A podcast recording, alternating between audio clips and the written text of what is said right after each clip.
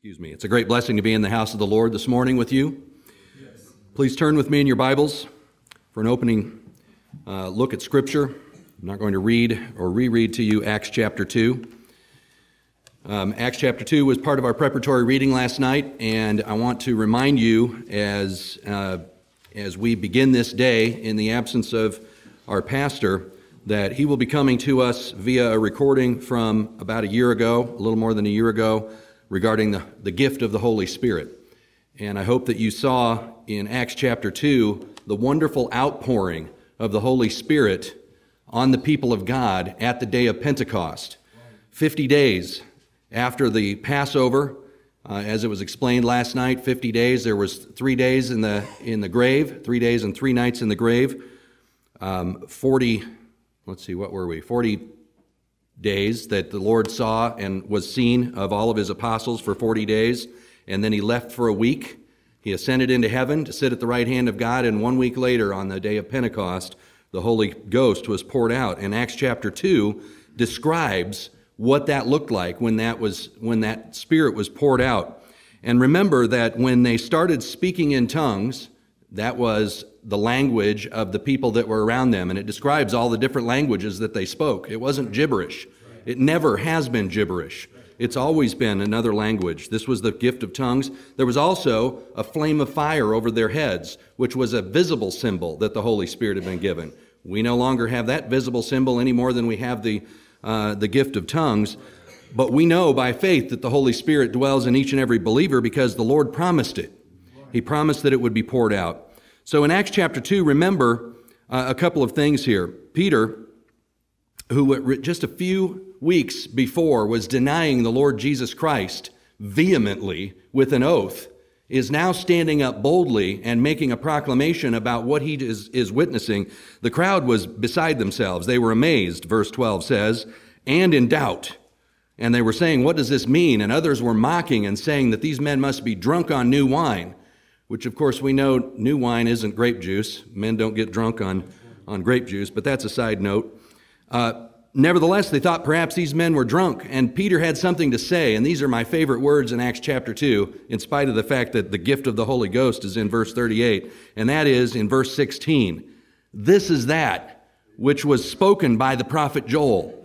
And then he quotes the prophet Joel for the next several verses, all the way down to verse 23 or verse 24. Now, remember the prophetic perspective. He is quoting these verses as Joel wrote them, so they sound and are future tense in the way that the grammar is written. But he started this with, this is that.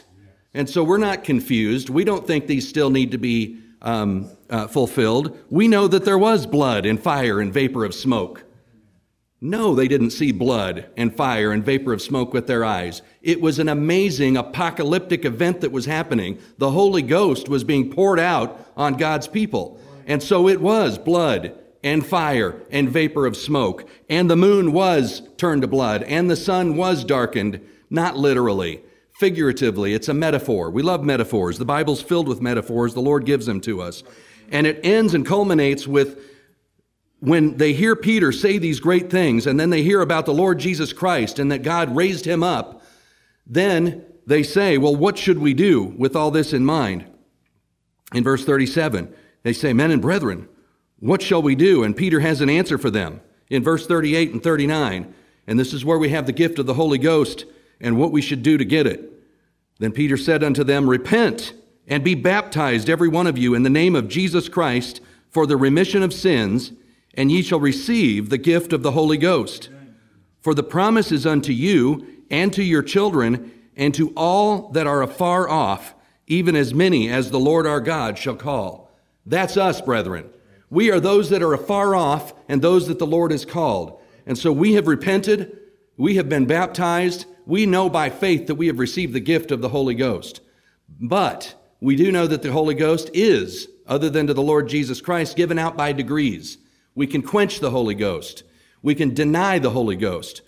So we can be filled with the Holy Ghost as well. In fact, in reference back to that new wine and the men that were supposed to be drunk, they were filled with the Holy Ghost. And the Bible says, Be not drunk and filled with wine, but instead be filled with the Holy Ghost.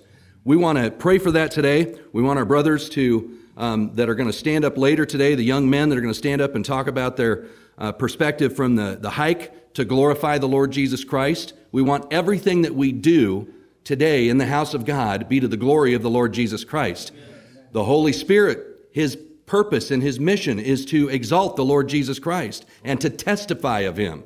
There are three things that bear witness in the earth, and the Holy Ghost is one of them. We've done the other two. Let's talk about the Holy Ghost today. Let's think about Him, and let's be filled with Him today more than any day before. Amen. Amen. Father in heaven, we ask that Thy presence be with us this morning, though we are out of sorts somewhat because we don't have our pastor here. We're very grateful for him, Lord. We pray that you will bless him and his wife in their illness, that they will recover quickly. We thank you for the minor afflictions that you send to remind us of the weakness of our flesh and our need for thee. Lord, bless this time together. As a brother already prayed in the back room, may the meditations of our hearts and the words of our mouths be acceptable in thy sight, O Lord, our strength and our Redeemer. Amen.